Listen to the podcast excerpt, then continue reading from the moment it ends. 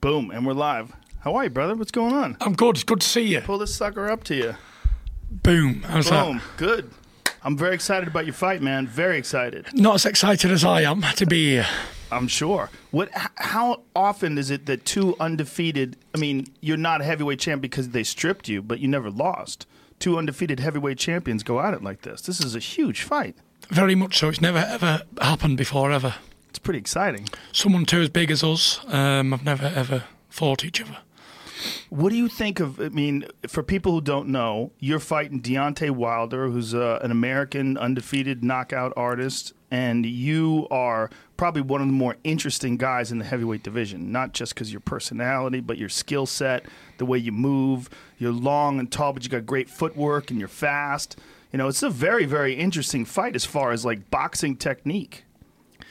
It's power, raw power versus boxing skill. Two guys, one six foot nine, one six foot seven. Both charismatic, both talkers. One British, one American. It doesn't get any bigger than this. This is the biggest fight that could be made at this time in the heavyweight division or in the world of boxing. When you watch Deontay Wilder move around, there's nobody that moves like that guy. So odd. Like It reminds me of Bambi on ice. he doesn't really find his legs underneath him. No, sometimes he throws and he's got no legs underneath him. He's just he's swinging and literally he's flying through the air as he's punching. I've seen him fall over a few times as well. Yeah. But listen, the guy tries to land that big punch, and Yeah. when you're trying to knock people out with every single punch, then if you miss, it becomes a problem and you go off balance and maybe fall over. Yeah. Were you uh, impressed with him in the Luis Ortiz fight? I was impressed with him because he came back. Yeah. And he was losing all the rounds. I only gave Wilder the rounds that he knocked Ortiz down in. Um, so he done well. It was his acid test, so to say, come through. Ortiz is 49 years old.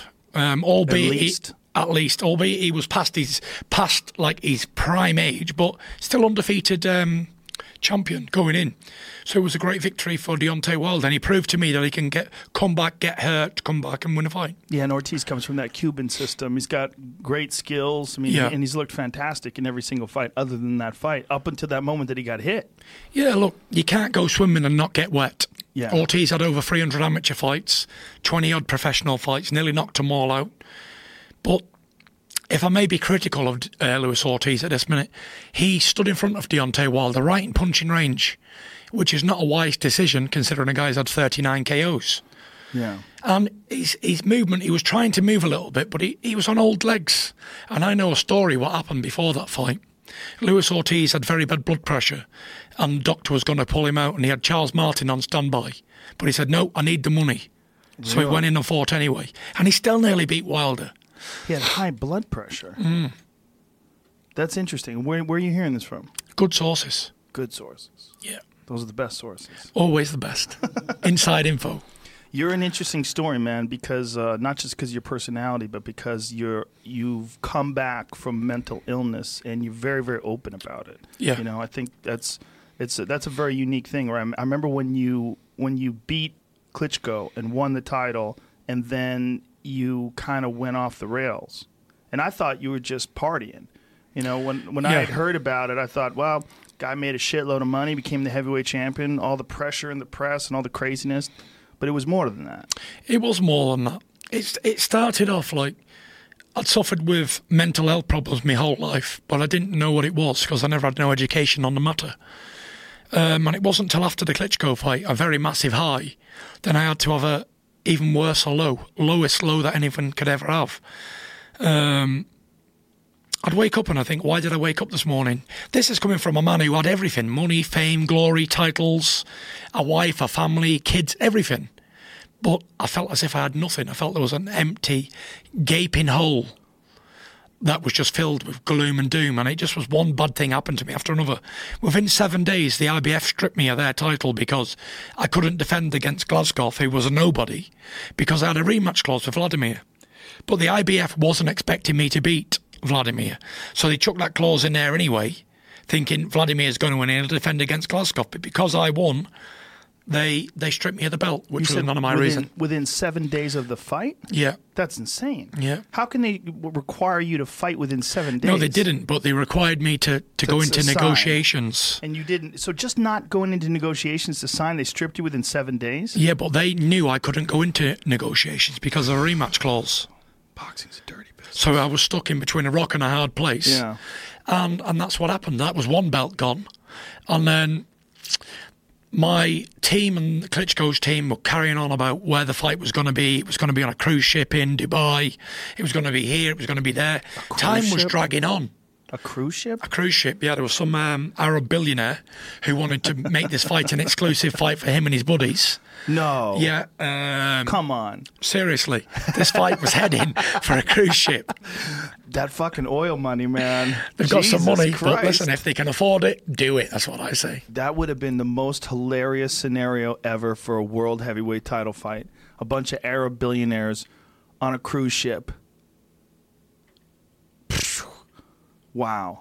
So they strip you of the IBF belt. You go in a negotiation with Klitschko for the rematch. How Yeah. come the rematch never happened? The rematch didn't happen initially because I went over on my ankle in training. Um, I was in Holland training for the rematch, and I was running up on heavy terrain, and I went over on my ankle, sprained my ankle quite badly, so we had to postpone the fight. And but by the time I was off, like say three months, getting his ankle right and all that, I just I just didn't want to do it anymore. If you know what I mean, I didn't have the desire. The fire wasn't burning no longer to fight and I was suffering with depression the whole time. Even in training camp before I sprained my ankle, I was depressed as depressed could be on a daily basis. And I'm thinking, why am I feeling like this? I don't have no reason to feel like it. Some people will say, oh, well, it's attention seeking or whatever. But unless you've experienced what I'm saying, it, it's sort of impossible to understand where I've been or where I've come from. And it just went from bad to worse. Um, I hit the drink heavily on a daily basis. I hit the drugs. Um, I was out all night partying with, with uh, women of the night and not coming home. And, you know, I didn't care about boxing. I didn't care about living. I just wanted to die. And I was going to have a good time doing it while I was doing it. I used to drink and take drugs to get away from the depression because when I was drunk or high, then I wouldn't uh, I wouldn't think about being depressed. I thought about being I'm a, a boxing champion or I'm a, I feel great. But as we know, when the drink wears off, it only leaves you with a bad hangover and feeling even more depressed. For someone who suffers with mental health, the worst thing we can do to escape it is take drugs or alcohol. But yeah, that's the most common approach. And that's the common approach because people, we don't know because Yeah. it's not spoke about. And this is where I want to spread the word on mental health. So when other people are in this position in the future, they know where to go and they know what to do because there's a blueprint.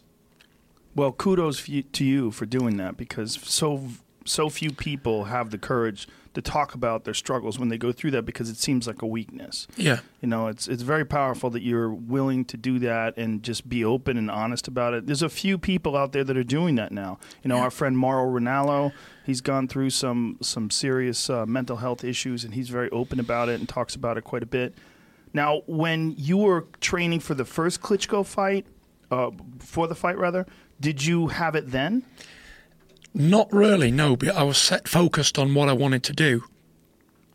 And that was beat Vladimir Klitschko. And I believe when you've got a goal in mind all, from being a child all your life, and you do that, then it, I was like, I was lost. I was almost like I didn't have anything more to do in my life. Although I could have carried on and defended the belts and whatever, I wasn't really interested in doing that. I'd beat the man I'd always wanted to do. Because when I was an amateur boxer, I used to watch Vladimir Klitschko on TV as a world heavyweight champion. And I always aimed he was my target to beat. And when I finally beat him, it was like climbing my Everest. I didn't have anything more to prove. And the fire was dead. There was no fire. I was forcing myself to fight. And I always said I didn't want to be one of those people who just fought for money. Because there's plenty of people with money in the world, plenty of them. But who knows them? And the reasons for me fighting, it's not for money or or for belts or glory. I fight because I don't know anything else. I've always been a fighter, from being born to being 30 years old now. It's all I love to do. I don't have any other passion. I've looked. The Lord knows I've looked. And if I had anything else I was good at or I could do, I'd be doing it. I just I tried retirement. I was 27. I retired under the second man in boxing heavyweight history to retire unbeaten as a world champion, like Rocky Marciano before me. But it wasn't enough. I was like, I am lost without this fight game. I tried golfing. I tried clay pigeon shooting. I tried four by four in. I tried going to strip clubs, bars, restaurants, everything. And it was just like I had this emptiness inside where I just wanted to fight. Well, in comparison to what you've accomplished, everything else has to seem pretty dull. I mean, and you step into the ring with Vladimir Klitschko, who was widely considered to be one of the greatest heavyweights ever, and you boxed his face off. I mean, that was a beautiful performance. It was. Um, you shut him down. It was weird. It was weird to watch him. It's like there was moments in that fight where he just he just looked like he didn't know what to do with you. And we're going to see it again on December the first. Like I said to Vladimir, I said the same thing to Deontay Wilder. You fought the Americans, you fought the Mexicans, you fought the Europeans, but you ain't never fought the Gypsy King before. I said it straight to Vladimir. I said, You're looking at a king. I said, Have you ever fought a king before? He said, No. I said, Well, you're fighting one now. And he said, You're going to lose to one. Well, he's lost before, but he's lost because he got clipped and hurt and stopped. And I, I, was very impressed with him actually in the Anthony Joshua fight because he came back from getting badly hurt and almost put Joshua away. But the fight with you is different because you just outboxed him, and he was known as the guy who would box and hold, jab and hold. I mean, he was one of the most boring heavyweights of all time.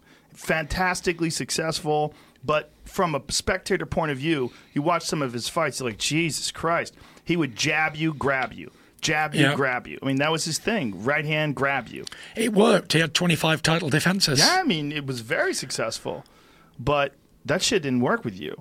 It didn't. For the first time in his whole career, he was fighting somebody who was not just bigger than him, but more athletic, who could move more. Yeah. Someone who wasn't just looking for one lucky punch. I knew going into the Vladimir fight that everybody, all the rest of the opponents, them 25 men before me, had all went in trying to do the same thing try to knock him out. And he's got he's got something of a, a weird defence where he puts both arms out in front of him, and it's almost very awkward to land on that chin with big punches. So I thought I'm not going to do that. I'm not going to make that mistake. I'm going to outbox him. And all my team said, "This is not a good idea. We've got to go to Germany to try and outbox a super champion and try and win on the cards. Are you crazy?" I said, "Yes." I said, "But if I wasn't crazy, I wouldn't be great." And I went over there and outboxed him and nobody, n- nobody, apart from my brother or my father, thought I could do it. You know, even people who were close to me in camp, they were like, they were very unsure of what was going to happen. and me being me, I always had that little smile on my face because I believed it. I believed I could always beat Vladimir Klitschko. I even told Vladimir years before when I was 22, I said, I'll beat you one day. Emanuel Steward told him too, God rest his soul. He said Tyson Fury is the heir to the throne. He said, when his time is ready, he will beat you. Straight wow. to him. Wow. Vladimir hated that. He hated Emmanuel talking about me like that. But he, he done it either way. Well, I'm sure it was good fire under him during training as well. Now, you you were focused for that fight. You were you were prepared, and afterwards, was it just the realization that you had accomplished this incredible goal that set into depression? Was it you didn't know what to do next? Or was it just that your focus was now no longer on this unattainable, you know, like a, uh, in, almost insurmountable obstacle in front of you, becoming the heavyweight champion of the world? All of a sudden you did it, then the depression kicks in. Yeah. My conditioning trainer, Christian, he said to me before the Klitschko fight, he said, What will you do after you win? I said, probably be depressed for a long time. He said, what? I said, truthfully, I, was almost expecting it. And I didn't think I'd ever box again. Even the day after the Klitschko fight, Sky Sports interviewed me, the, the, UK broadcaster who put it on. And he said, What's next for Tyson Fury? I said, I'll probably never box again. I knew. Wow. I said to me dad and my brothers before the fight, a week before the fight, I said, Win, lose, or draw. I said, This is probably going to be my last fight because I knew the fire was going. I didn't have that hunger anymore. I had the hunger to beat Vladimir Klitschko, but not to carry on and continue. And I said I didn't want it to be about money or, or financial gain. I wanted to be the best of my time, beat the best man, and that's what I did. And I was a man of my word, and I didn't box again. Until two and a half year later, I decided to make a comeback because I was sitting here, at four hundred pounds, a drug addict, an alcoholic. By the way, I'd never took a drug in my life until I got to twenty-seven. Really? Never, Nothing, nothing. not smoked weed, not not nothing. And what, Drug what were the drugs? What were the drugs of choice once you won the title? Cocaine was the usual one, and that was it really. Cocaine and alcohol. It's like Roller coaster. crazy drug drug and alcohol mix. Mm, yeah. But you know, I look back on it now, and I think, would I change that? I wouldn't. And not many people will think, well, this man's crazy for saying that on a radio show, but I wouldn't change a thing because I know it was supposed to happen, and I needed to be tested to see what type of character I was. Although I did all those mad things and I went through all that time and I tried to commit suicide and you, how'd you try to commit suicide? well, I'll tell you what happened. I, like I said, I was waking up and I didn't want to be alive. I was making everybody's life a misery. Everybody who was close to me and was pushing away. Nobody could talk to me, talk any sense into me at all. And I'd go very, very, very low at times, very low. And I'd start thinking all these crazy thoughts and this, that, and the other. And I was in my car. I bought a, I bought a brand new Ferrari convertible um, in the summer of 2016. And I was in it and I was on the highway. And there's a strip of the highway where I am. And at the bottom of about a five mile strip, there's a massive bridge that crosses the motorway. And I knew that. And I got the car up to 190 miles an hour. I was heading towards that bridge. And I didn't care what no one was thinking. I didn't care about hurting my family, me, me career, people who friends, anybody. I didn't care. I didn't care about nothing. I just wanted to die so bad. I give up on life. And just as I was heading towards that bridge at 190 in this Ferrari, it had crushed like a Coke can, by the way, if I'd have hit it. I heard a voice say, No, don't do this, Tyson. Think about your kids. Think about your family and your little boys and girls growing up with no father. And everyone saying your dad was a weak man. He left yous. He took the easy way out because he couldn't do anything about it. And I, before I turned into the bridge, I, I pulled on the motor and I was shaking. I could feel myself shaking and I pulled over and I was all nervous and I didn't know what to do and I was frightened and I was so afraid. And I thought that day I'll never, ever, ever try or think about taking my own life ever again. And I didn't. I went and got help from a, the leading psychiatrist um, doctor in the UK. And my dad went up with me and she said to me, Dad, she said, Can I have a word alone with you, John? He said, Yeah. My dad told me what she said when he came out. She said, He is not to be trusted alone. He's an imminent death risk. That's the highest level of suicide risk that she'd ever assisted. And she said, Without his faith, he would have been dead a long time ago. But she said, Faith alone ain't going to hold him because that's going to break. And once that goes, he's done. So that put me dad's life terror as well because he was checking up on me all the time. He wanted to be with me 24 7. He was even sleeping in my house with me. A married man with four kids. I was in a right state. I just, I just, I, I wanted, I just didn't want to live anymore. And I had everything that a man could want. There wasn't nothing that I didn't have. But it meant nothing. Nothing meant anything. I felt worthless. And the longer it went on, the, the, the more it, it hurt inside and the more I was hurting everybody. Everybody gave up on me. My full family thought I was definitely going to die and I was going to kill myself. And after that, I, I tried. I was thinking to myself, you know what? I need to get better. I need. I need to do something. But every time I tried to go to the gym, I had another voice saying, "Nah, this ain't for us anymore. I'm not going to do this." I didn't want to do it. I'd run. I'd run 200 yards and pull up. I wouldn't even get a mile and think, "Oh, can't be bothered. I don't want to do this." Boxing is not for me. I hated boxing at one stage. In 2016, early 17, I wouldn't have done a boxing fight for this room full of diamonds. No way. I hated boxing. I wouldn't watch it on the TV. I wouldn't read about it. I hated boxing. I'd done it my whole life and I didn't want no part of it anymore. And I was out drinking. I didn't care, give up. Taking drugs, like I said. And it come to a point I was doing that for 18 months of my life. And I was out 2017 Halloween. I was a £400 dressed up as a skeleton. And I goes to this fancy dress party and I'm looking around and I'm thinking, these are all young kids compared to me. I'm 30 and I feel like I was the oldest guy in there, like 29. I was like, what am I doing here? Is this what you want for your life?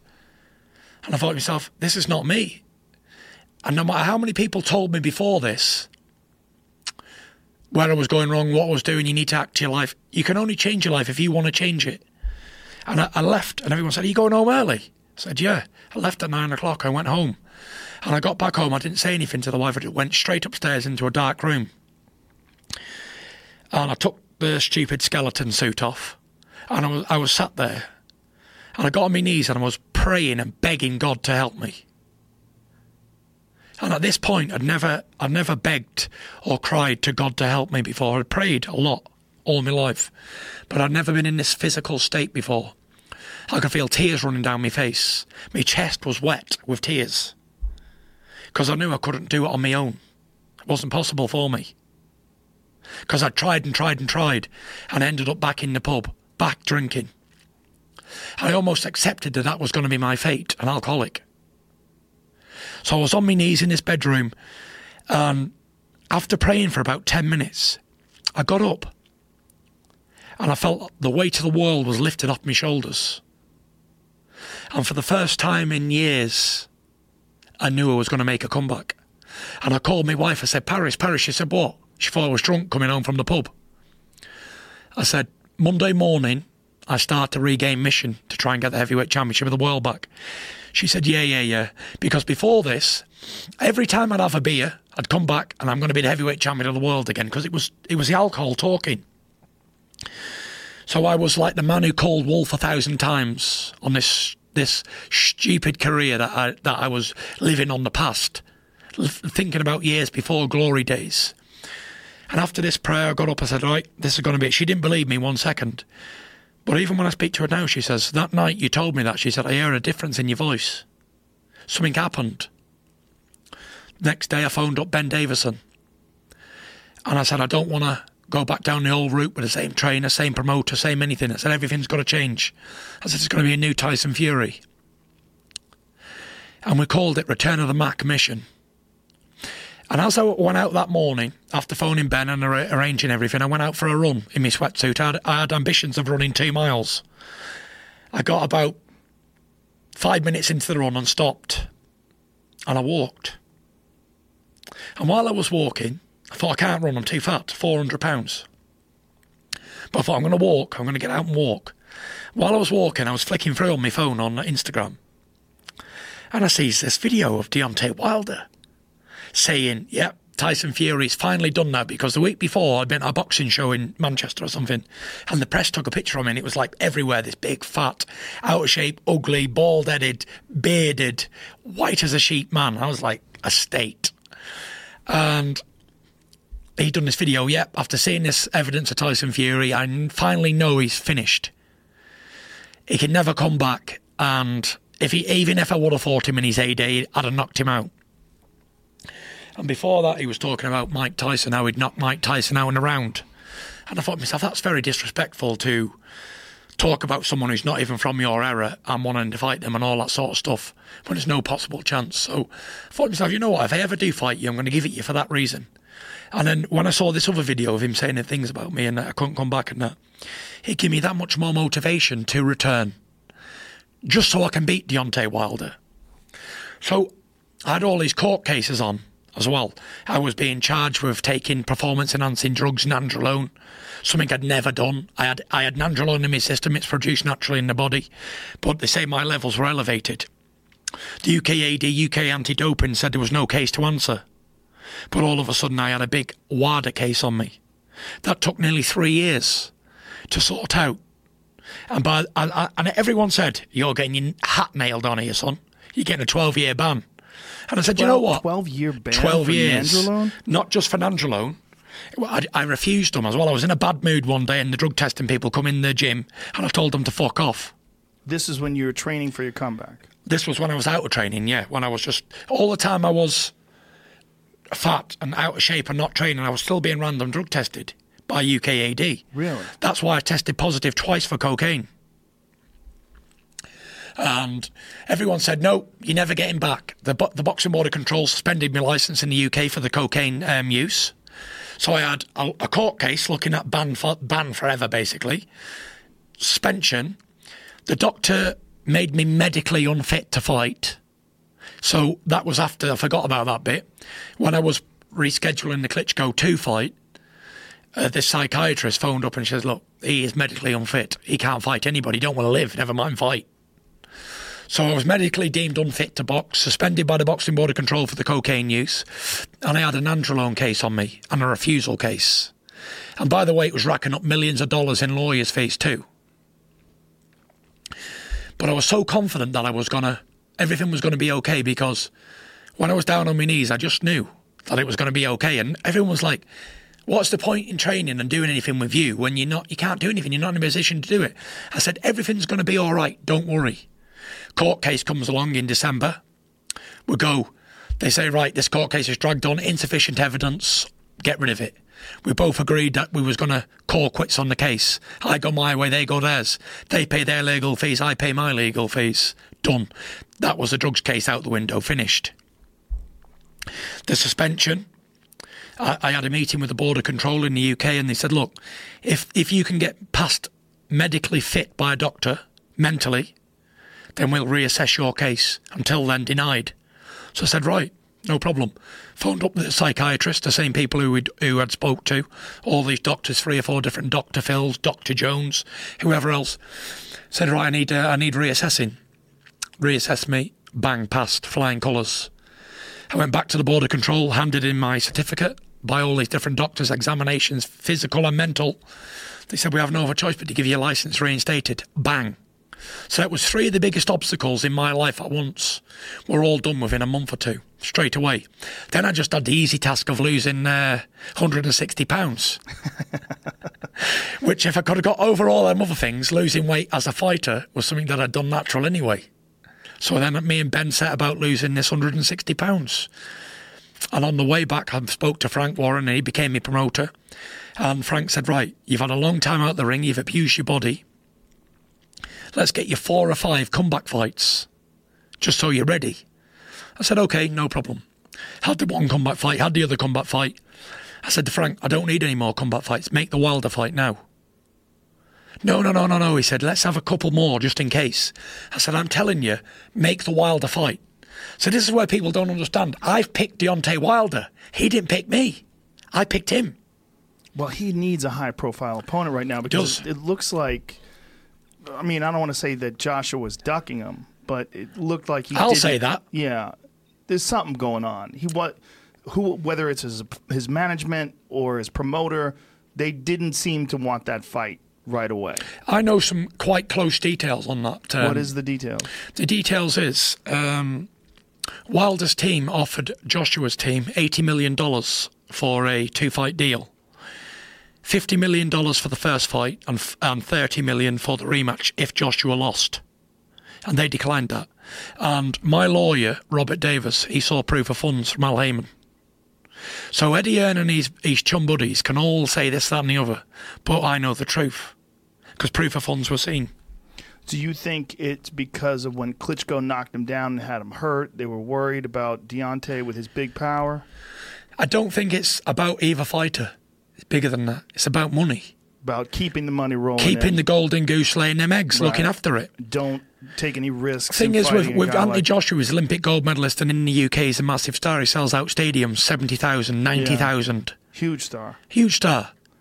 Um, so why would you want to get him beat by somebody who nobody's really heard of? or even take a risk of it. They took the risk in the Klitschko fight.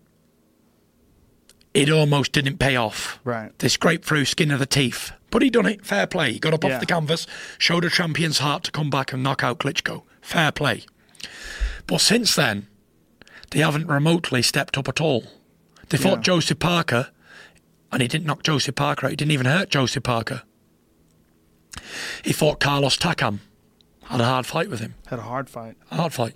So they're just keeping that money train going. Right. And I don't blame them because this is a business at the end of the day. Mm-hmm. And if I was his management team, I'd say stay away from Fury, stay away from Wilder, and we'll just fight the rest of the people and keep making plenty of money. Why do we need to fight these guys who are very risky for maybe a little bit more than we're getting now, two times more? Right. But in the long run, we could have five fights and not get beat by mediocre people who we know he's going to beat and get the same money or more. So it doesn't make sense. So this is why me and Wilder have agreed to fight. Because at one time or another, it's got to be more than about money. Like we're fighters, we're heavyweight champions of the world. Of course, we've made money in our careers. I've had 28 professional fights, 27 professional fights. I've made money. It's, it's about more than money now, surely. If I spend the money I've already earned, waste it, then I'm stupid. Then 200 million would be no good to me because I'd spend it anyway. Right. My dad always says a fool and his money's very easily parted. But that's another story for another day. Going back onto this fight, we owe it to the fans to give them a proper fight of two so called people who think they're the best. Let's prove it.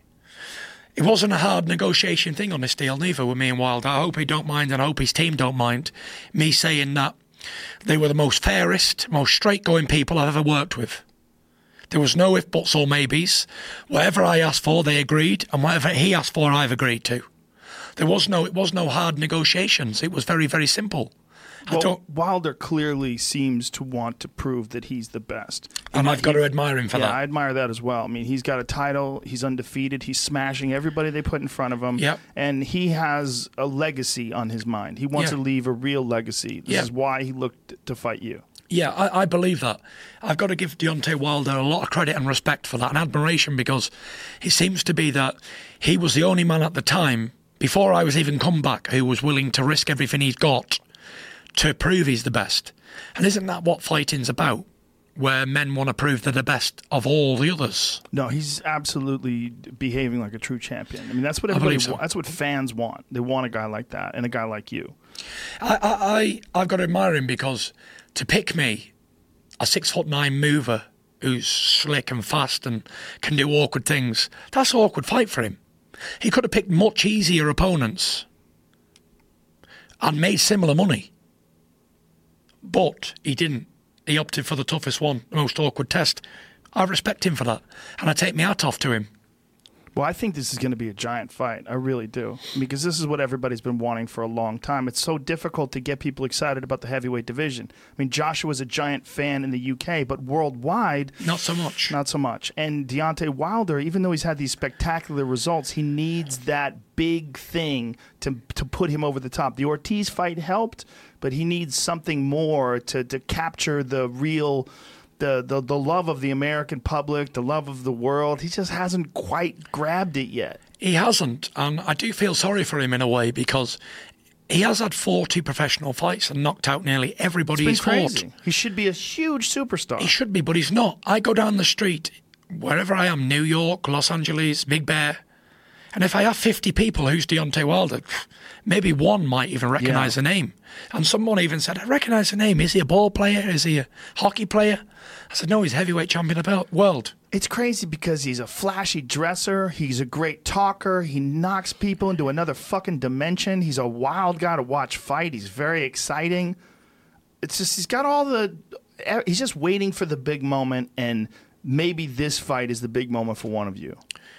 It is. Um, I, I do think it's something to do with the heavyweight division's been in Europe for the last um, 15 years. Yeah, and been put to sleep.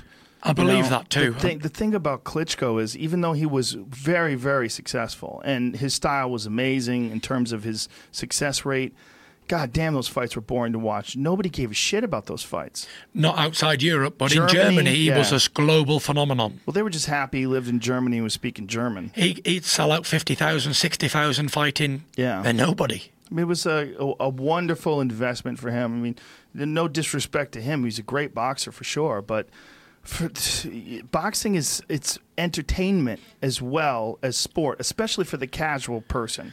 You know, I mean, I, if I watch uh, a, a great boxer just just you know box well and play it safe, I can be very impressed with that. But the a- average person is not going to be impressed. You're not going to get those pay per view dollars.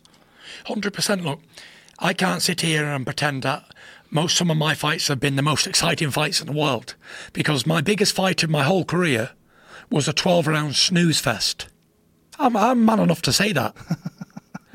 I am a man of, of honour, and I will tell you the truth. I can't even watch that fight back. It was that boring. I didn't think it was boring. It was to boxing people who know boxing, to know how hard what I was doing is to do as a heavyweight and the skill and all that. But like you say, to the average Joe, who knows nothing about boxing who wants to see two big men punch the shit out of each other, it was a boring fight. So that's why Joshua gets more credit for his win over Klitschko, even though he got put down and nearly knocked out than I did. And Klitschko didn't land a glove on me because their fight was 50 50 and it was knocking lumps off each other. But Yeah. my fight was like 80 20 in my favour where I didn't get touched. But that still was spectacular. When It you were watching it as a, a fight fan. First of all, it was no disrespect to Klitschko, but it was like finally, finally somebody figured this dude out because there had been moments where people had you know tested him a little bit, but it had been a long time before somebody had beaten him. It had. It had been uh, 11 years. Yeah. Um, but that hasn't always been my style. Boxing on the back foot, slipping and sliding. I'll adjust to different opponents. Vladimir had dynamite in his right hand, regardless of his boring style or whatever. If he made a mistake once in that fight, you get knocked out. Eddie Chambers, so many. Samuel Peters. Mm-hmm. Everybody. The list goes on and on and on and on and on. Everybody knocked out 65 knockouts. and he would make you desperate because of that style. Because that g- grab, jab, and grab style, people would get desperate and they would open themselves up. and then get knocked out. And I didn't Yeah. want to be on that list of knockouts. but I've been I've been in fights where it's been total wars for as long as the fight lasted. I.e. the Steve Cunningham fight in 2013. I come out here all confident, run straight onto an overhand right hand, down. I was looking up at Madison Square Garden roof, the lights, and I thought, oh, fuck me, it's now back to the farm, boy, get up. Was Cunningham a difficult opponent because he was shorter than you? Cunningham, believe it or not, this is going to sound strange, Cunningham was the hardest fight I ever did have in my whole career, amateur or professional. The reason being, he was very slippery. The way I explained Cunningham, he was like a conger eel, all full of oil in front of me. I couldn't pin him down. he was light on his feet. He was weighing 208 pounds or something. cruiserweight, right? He was a he was a three-time cruiserweight champion of the world, and he stepped up into heavyweights. He was a slick, talented boxer, and I, I tried to walk him down, use me size and power, but he was just outboxing me. What I'm good at, boxing, moving, slipping and sliding, I couldn't do against Steve Cunningham because he was too he was quicker than me. He he was. He was like he was a better boxer all round than me. I couldn't do nothing with him. And he'd knock me over, even though he was a light puncher. Supposedly, I walked right onto it, come from the back of the hall, big overhand right, right in the chin. And I thought, this is it. US debut been knocked out. I thought Tyson Fury get up and kick his ass. So I got up and I just went straight forward at him. And I thought, no more boxing now. I'm going to hit him round the body, put him up through the middle, round the corners. You might be ahead on points, but sooner or later I'm going to get you. And I did. In round seven, I felt him going weak because I was just pushing him back, pushing him back, and he's hitting me gloves and hitting me face and hitting me everywhere, basically. But I walked right through everything with my guard up. And after he got tired, I hit him with a heavy body shot in round seven, and he didn't recover. And then I pushed his head back and knocked him clean out with the right hand. That was the only time he was ever knocked out in his career, even to today. It seemed like in that fight, perhaps one of the more difficult things was adjusting to the fact that he was so much smaller than you. And Six six foot three he was, yeah. Yeah, and then you were just. It took you a while to adjust to that. Like I say, I'm not going to make any excuses. Steve Cunningham was a better boxer He's a very me. good fighter. Yeah. I mean, small guy in, for the heavyweight division, but a very good fighter. Very good. Like I say, the toughest man I ever faced was Steve Cunningham. That's uh, high praise. So when you decided that you were going to make this comeback, and you're dealing with all this these mental health struggles, what did you do to overcome the mental health problems? What did you do to overcome the depression? Like I say, when I got up off that floor, I had a weight lifted off me. And I had my mind set for the first time in two years that I wanted to do something again. I think the, the way to beat mental health is setting goals, giving yourself short term and long term goals. And that's what I did. That's very interesting. I give myself a goal of losing the weight, pound by pound, basically. I'd set myself a ten pound um, target, and I'd reach that, and then I set myself another ten pound, fifteen pound, whatever. And I'd give myself little rewards and stuff. I wasn't obviously eating junk food. I was on a strict diet for, for six months, and I was training twice a day, six seven days a week. But with the mental health, I don't suffer with mental health when I'm active, when I've got a goal. And I think most people will vouch for this. If you suffer with mental health problems, you tend to suffer them when you're on your own, when you've got a lot of time to think, and when you're not doing much. But when you're busy on a daily basis, you don't have enough time to think about mental health. And I figured out well, if I exhaust myself in the gym, I come home and I'm too tired to think about anything. I just want to get some food and go to bed. so that's what I do. So you didn't use medication? I didn't use medication. No. Wow. I was I was prescribed with medication from the doctor, but I refused to take it. I took a couple of pills to help myself relax from the doctor, but I never took them again. I only ever took a couple. What'd they give you? I, I think it was like it was either diazepam or triazepam or something like that. Some antidepressant. some antidepressant pill, yeah. But I'd done research on them and I didn't like what I was seeing. Like, and I knew my my grandfather, my dad's dad, he was addicted to pills his whole life. Pills that didn't even do anything for him. They was placebo pills, but without him he couldn't function. really? So I didn't want to become one of them. My granddad would take pills, and they didn't do anything to him. But in his own mind, he thought they were doing something, calming him down. And I didn't didn't want to be one of them people. There was a point in my life where I, hand on heart, thought I was going to end up in a padded room. That's how bad it was. But it's fascinating that you're saying that setting goals and setting your mind on things and hard training is what set you back on track. You know, Yeah. I, I don't know what you're like when there's no one in front of you, but standing here in front of you right now, I would say this is a, a healthy, vibrant guy. Hundred percent. I've never felt better. Mentally strong, physically. I've training hard. I feel fit as a fiddle. You know, I, I wouldn't be here if I was anything wrong with me. But that's fascinating that most people think that to come back from a mental health issue like yours, you need psychiatric care and you need medication. And you're saying you did it with setting goals and hard work. And the biggest thing we're missing here is, I didn't. I didn't do it with doctors and um, all them type of things.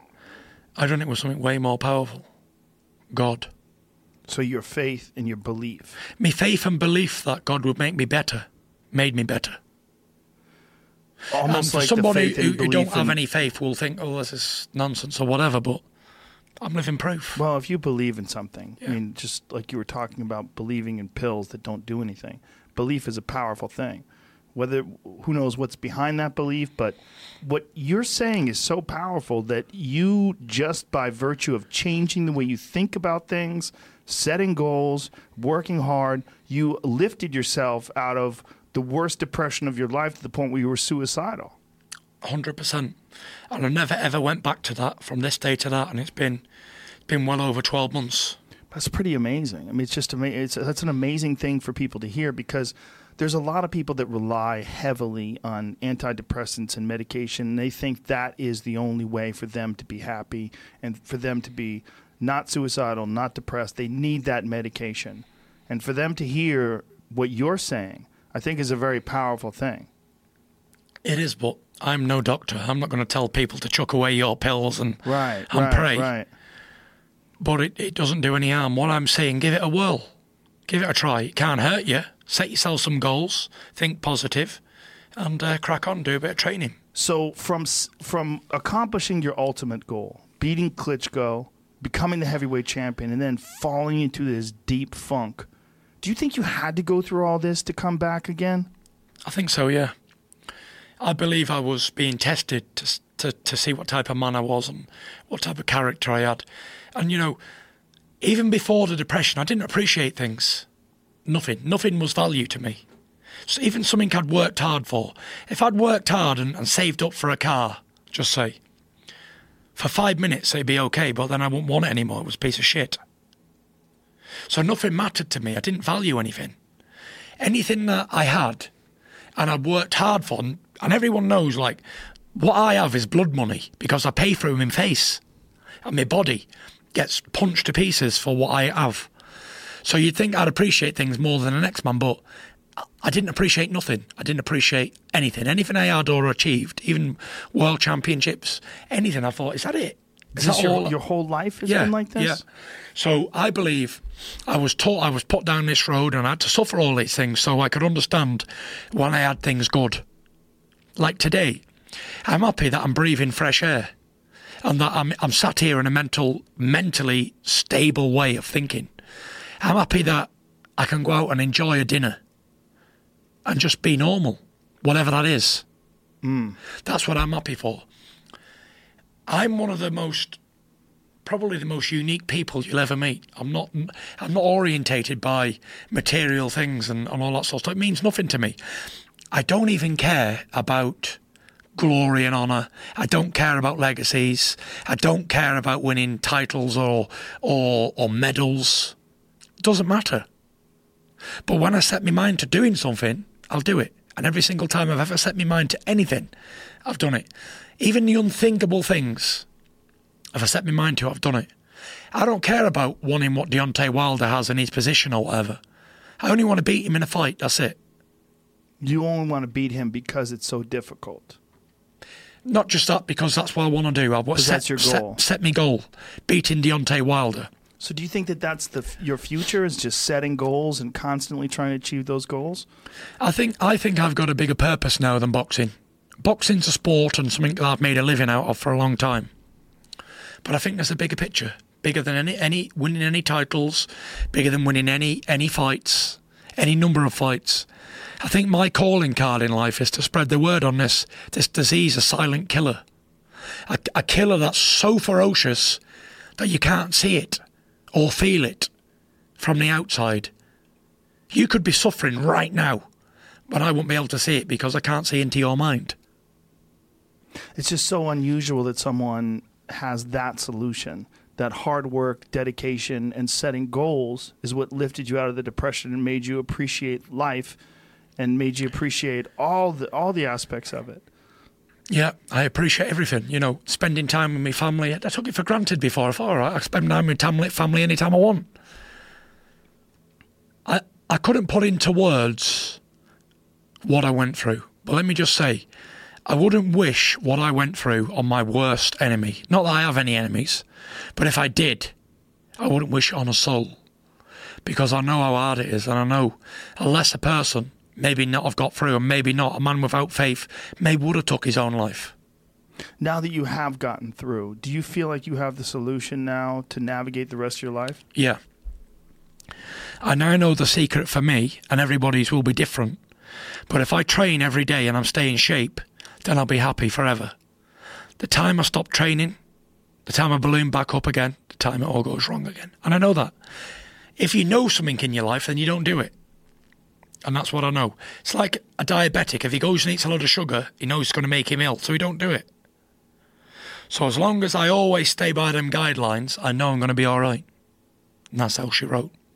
So as long as you, well, that's the other thing too, right? The alcohol and the drugs exacerbate any sort of bad state that you have because you're going to feel like shit. Yeah, I'm not teetotal. Right. I, I've had a drink since I've been back. I've been, I've been out with the lads, had drinks, whatever. And But your goals are still set and strong. yeah, So but as that's long as really what it is. yeah, So from now on, you just have to continually set goals in your life. set goals, whatever them goals might be. They don't have to be massive goals, but they can be anything really. Anything that I want to do or I want to achieve or I want to go someplace or whatever. Then I, I work towards it and set myself a goal. It's almost like a little treat or whatever. It's fascinating because no one's ever really connected that. I mean, people people have made that connection in terms of like when they study happy people. One of the things they find about happy people is they're goal oriented people. They set goals, they accomplish those people. But nobody's ever really set that as a remedy for depression and for mental health issues. Setting goals, achieving those goals, that's the key to keep it going. I believe that's the case, yeah. After doing quite a lot of research on, on myself and experiencing it, and it, it works for me, and I, I find it works for a lot of people I speak to who's got the same problems. I get messages from all all over the world from different types of sports people and different type of people asking for information and, and help on how I, I got through mine and what I did and and I'm happy to, I'm happy to help. So if there's anybody out there who's struggling in silence, which a lot of people are, then I'm always here to help if I can. Well, it's such an impressive and inspiring message because you're doing it without medication. You're doing it just through positive thinking, through goal setting, and through healthy living. That's right. And I believe it's the best best way to live anyway. Best way to live is fit and healthy. When you're out of shape and you feel unfit and you feel terrible, then nothing's going to go right for you. Right. But if you feel fit, you feel good. It's almost natural to feel depressed if your body is literally depressed. If every time I go to the gym and do a little bit of training, whether it be a lot or little, I always go out of a shower and then think, I feel great now. Training sets off an endorphin in your blood that makes you mm-hmm. happy. Contentment is a word we're looking for. Contentment doesn't come through material stuff, jobs, positions, fame, glory, money, anything. Contentment, you'll never find contentment while you're chasing that sort of stuff. My message would be look around yourself and be thankful for what you do have today. Don't look for what you don't have. You know, you got to be ha- be happy with who you are. And a wise man once said, you got to know yourself before you can know anybody else. Study yourself, try and understand yourself. Think what makes you happy and do that, and what makes you sad, don't do it. It's very simple, really. If something makes me sad now, then I'm not going to do it anymore. Take that out of my life. I don't want that. And if you know something's going to lead you down the wrong way and wrong path in life, don't do it. Simple. Very simple. Set yourself small time goals, long time goals, achieve them, and move on. Now, how long did it take you for you to lose the weight? I started training in November 2017. 400 pounds. Yeah, and Can't run. I, I got down to 275 pounds in my first fight back in June. And by August in my second fight back, I was 258 pounds. And I've, I've maintained that weight, 260, 258. That's your ideal weight. Yeah, from there to now. So, um, what did you do differently with your diet? Like, what did you? I was eating a lot and drinking a lot. I just stopped all that sort of stuff. Like, my weight wasn't put on through being a normal person eating normally. My weight was put on through excessive drinking of lager. Hmm. There's like 500 calories in one pint of beer. And I'd go out and I'd drink a minimum of 18 of those beers. Followed by whiskey, oh. vodka, everything else. Then I'd stop off on the way home and have pizzas, kebabs, chocolates. It was excessive living. If you put your body through torture, you can't expect to feel great. Right. So what I did was I started eating healthy, not drinking. And that was it really. I just trained on a daily basis for a long period of time and, and ate, ate sensible and clean. You have to cut everything out. But if you want faster results then then you do it. Now, you said you changed your training as well. What did you change up? Before I was doing a lot of um, long running and long boxing works like 12, 15 rounds on the bag, pad work, all that sort of stuff. Wherein, while I was trying to lose the weight, I was doing more short, explosive stuff. Like I was doing short, faster runs as, as fast as I could go, basically. Um, I would do more interval training and stuff like that. Mainly, it was focusing on diet, though. Diet's the most important thing for any anybody trying to lose weight. You could train like a Trojan warrior, but not eat correct, and you go three steps forward and two and a half back. Right. And you find yourself after six months a little bit less than you was, but you stay in the same position because with the diet, not that I'm a dietitian, but I know how I know how it works with losing weight heavy, because eat all the way through my career, I put on a lot of weight. I lost a hundred, hundred, just just over hundred pounds for the Klitschko fight the first time round, and I'd lost over 125, 120 something pound before that again. So what I do to lose weight is I go on a no carbs diet. So it'll be totally keto, ketosis diet. I put my body into keto shock. And they say you should stay, if you're doing a keto diet, you should only do it for 11 days. I'd do it for six to eight weeks. Who said you should only do it for 11 days? I I read it somewhere. Yeah. My nutritionist, yeah, he said no.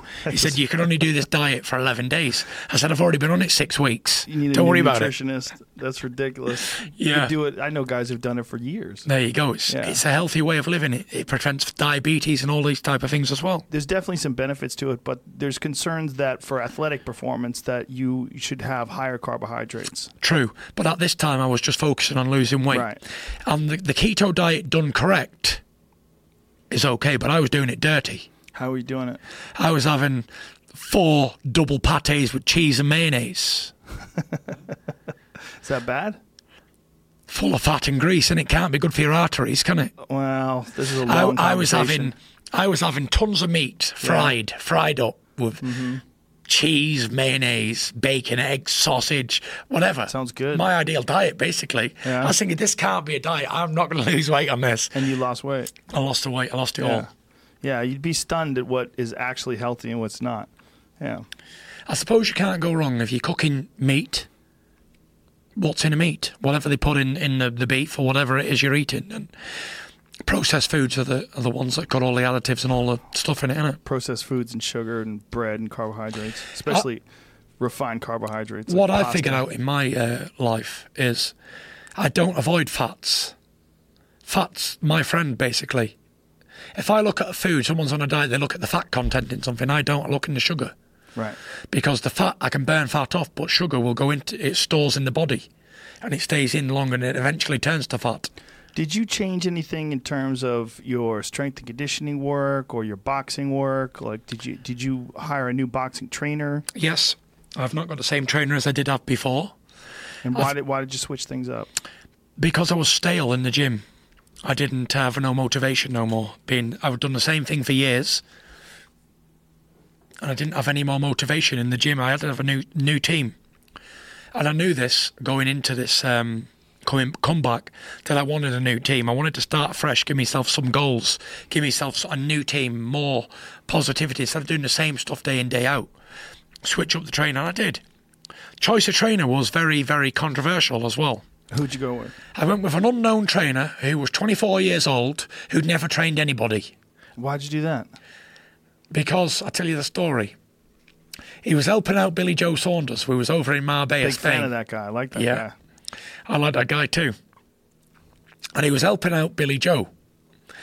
And he was an amateur boxer before Ben. He had about 12 fights. And he, he, Billy Joe, he was helping Billy Joe for a few years. And we went over to Marbella and we was out in a bar. I was training at this time during the 17. I, I had two weeks training with Billy Joe over in Spain. He said, Will you come out and keep me company in Spain? I said, Yeah, of course I will. Marbella, let's go. I never had any intentions of training. I went over there for a good drink up and a party.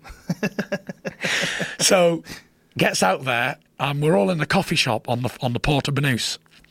And these two stunners were walking past in bikinis. I mean 10 out of 10 each. And I said to Ben Davison, I said, if you go and get me their numbers, Ben, I said, you can be my boxing trainer. He went, what? I said, you heard me correct the first time. So off he went. After these two two good looking girls, 20 minutes goes by, he comes back. No number. I said, right. I said, clearly you're not the man for me. I said, because the trainer I need has to have minerals. I said, and if you can't get a woman's number, I said, well, you're not clearly can't win fights, can you? Simple. He went, what? I'll show you. Offed off all in the mood. Two minutes later, he comes back, there's a number, bang. Straight over. I said, excellent motivation. you hired. You you hired him because he got hot girls' phone numbers. Yeah. I hired him for that reason, not just the, the hot girls' phone numbers. That wasn't the case. It was the case that he was willing to put himself on the line to prove to me that he could do something that takes minerals. And if you don't have any confidence, then you can't go over to somebody who's really good looking and say, "Oh, my name's Ben, and uh, my mate wants your number." Is that possible? Like, he wouldn't have got the number if he didn't Right. have any confidence and he didn't have any gumption to him. He wouldn't have got that number. So I knew he was a good choice because he was young and fresh and had a point to prove and he wanted to do something with his life. And I give him that opportunity. And it was the best decision I ever made. Now, what about what he knows about boxing? Obviously, that played a factor. If he's just some random schmo who's good at getting girls' numbers, No, it, he wouldn't be the trainer if it was just that. We, before this, he was taking me on the pads and stuff in between Billy Joe's sessions. And we gelled straight away. Me and Ben think alike. Sometimes you meet people in your life and you're very similar in, in personalities and we like the same things. We like to do the same things, got the same type of personality.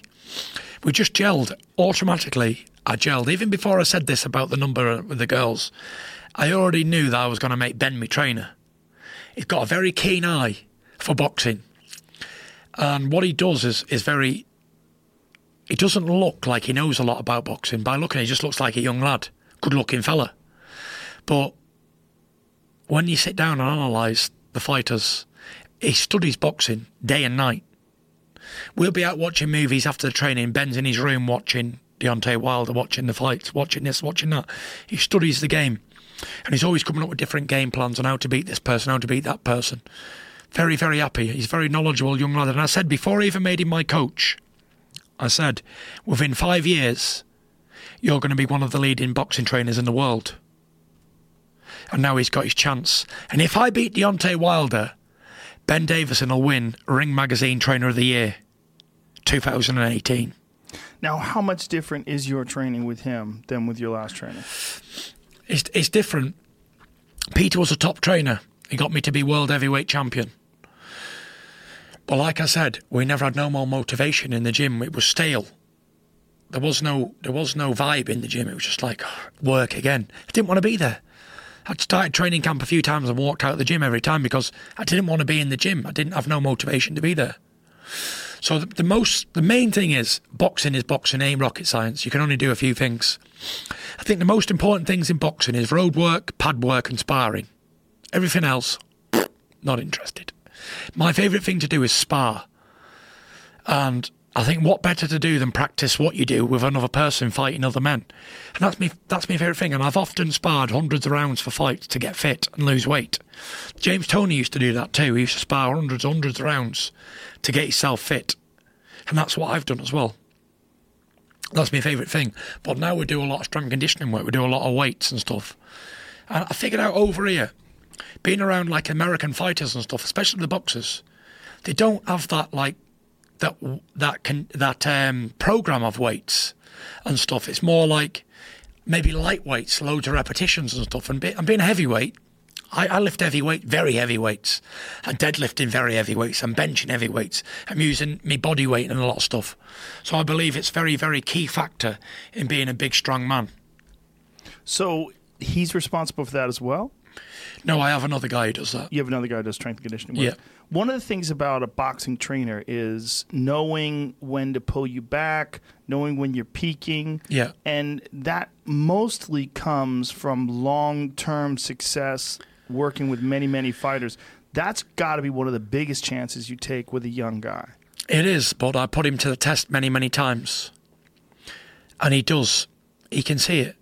Sometimes being a successful trainer, doing successful things and making champions, and then you go work with that trainer, you think, you don't know nothing.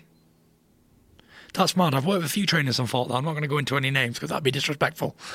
But Ben knows when I'm feeling good. My style is all about feel good factor.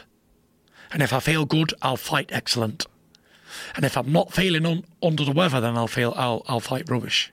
Do you know when, like, when you show up at the gym and you're feeling like shit? Do you know when to back out of there?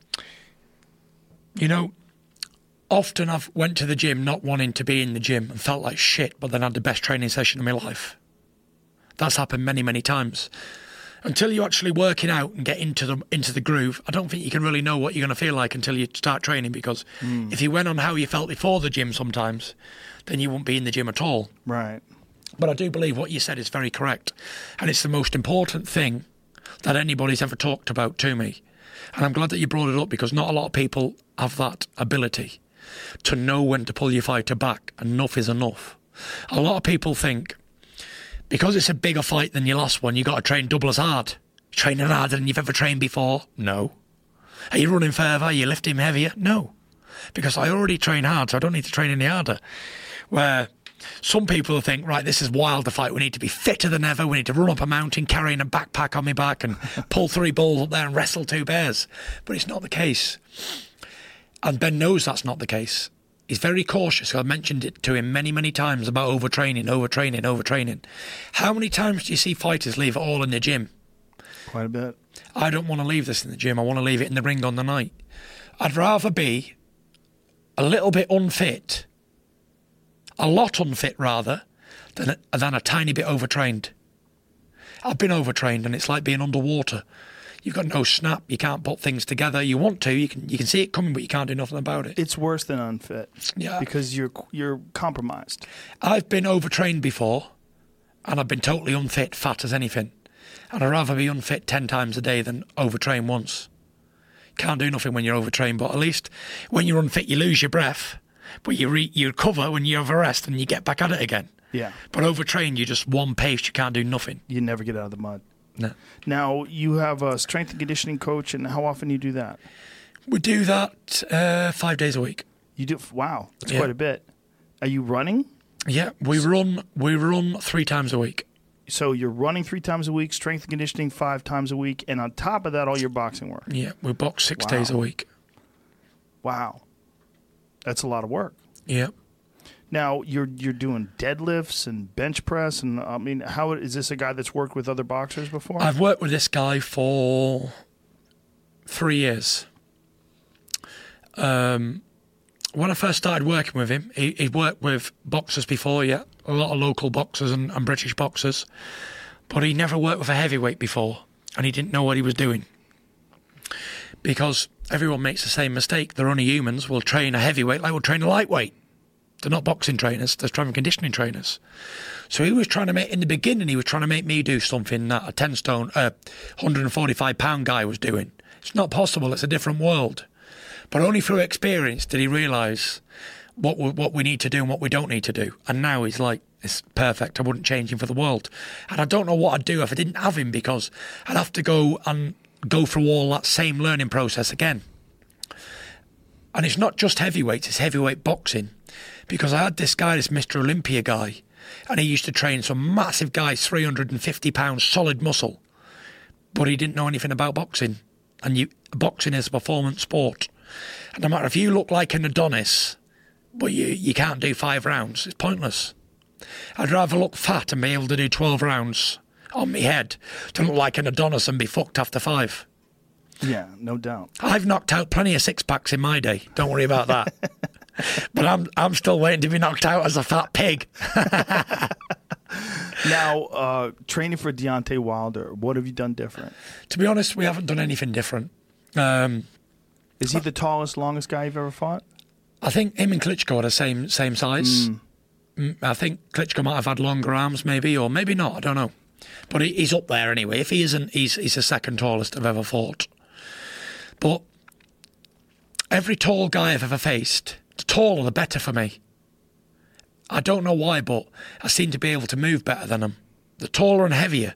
My ideal opponent would be like tall as anything and heavy, because they don't move as quick and they can't turn good and all. And they're, they're stiff. But what's unusual about you is that you're a tall guy who's who moves like a guy who's not tall, Yeah. And that most tall guys have that advantage of long, length and utilization of that length. They're very good at judging distance, and they have that advantage. But what you're doing is you're moving around a lot on top of being tall, which you could see with Klitschko. It was very off-putting, like right away. He didn't know how to fuck with your timing. Yeah. it was, you know, that's that's a giant advantage. It is. All my life growing up, I used to watch all the great American heavyweight champions of the world. With me being European, there's a stigma about European fighters. They're stiff. Hmm. They can't move. They're just strong. I agree. I agree. 90% of European fighters are stiff robots who just do a lot of conditioning work and lift a lot of heavy weights. And they go in there trying to do one thing one, two, left up, right hand, take four or five shots back. I didn't want to do that. I wanted to have European conditioning, but American style. The best of both worlds. And I believe that's what I've got. I've got the brashness and the movement and the speed of an American fighter, but I've got the European conditioning and core strength. Best of both worlds. Now, when you think about a guy like Deontay Wilder, who's got this wild style, and tries to knock you out with every with every punch, are you doing anything different without giving away your strategy coming into this fight? Are you doing anything different in terms of your preparation or in terms of the way you shadow box or move or train? Not really, no. Um, how can I explain this without sounding like a clown? I'll try my best. Deontay Wilder is a one trick pony. I don't need to do anything special to beat him. I just need to be myself.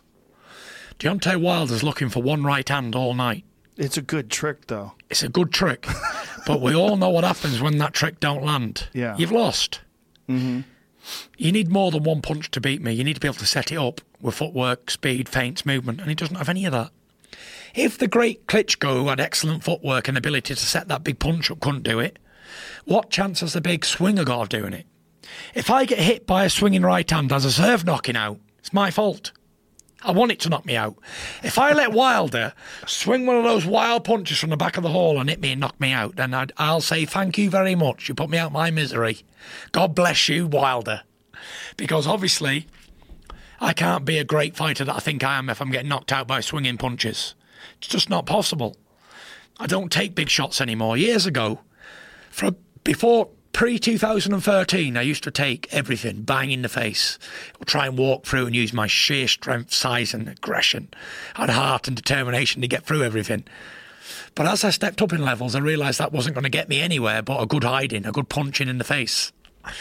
So I changed my style to boxing and moving, slipping and sliding. And people have never seen me take any big shots because I'll just ride them. A bit like Muhammad Ali used to do. He used to take the shots on the gloves, go with it, slip, mm-hmm. slide, roll. Even the, as powerful as George Foreman was, he was the heavy favourite going in, knocked out Frazier, and Frazier beat Ali, and he had great fights over 15 rounds.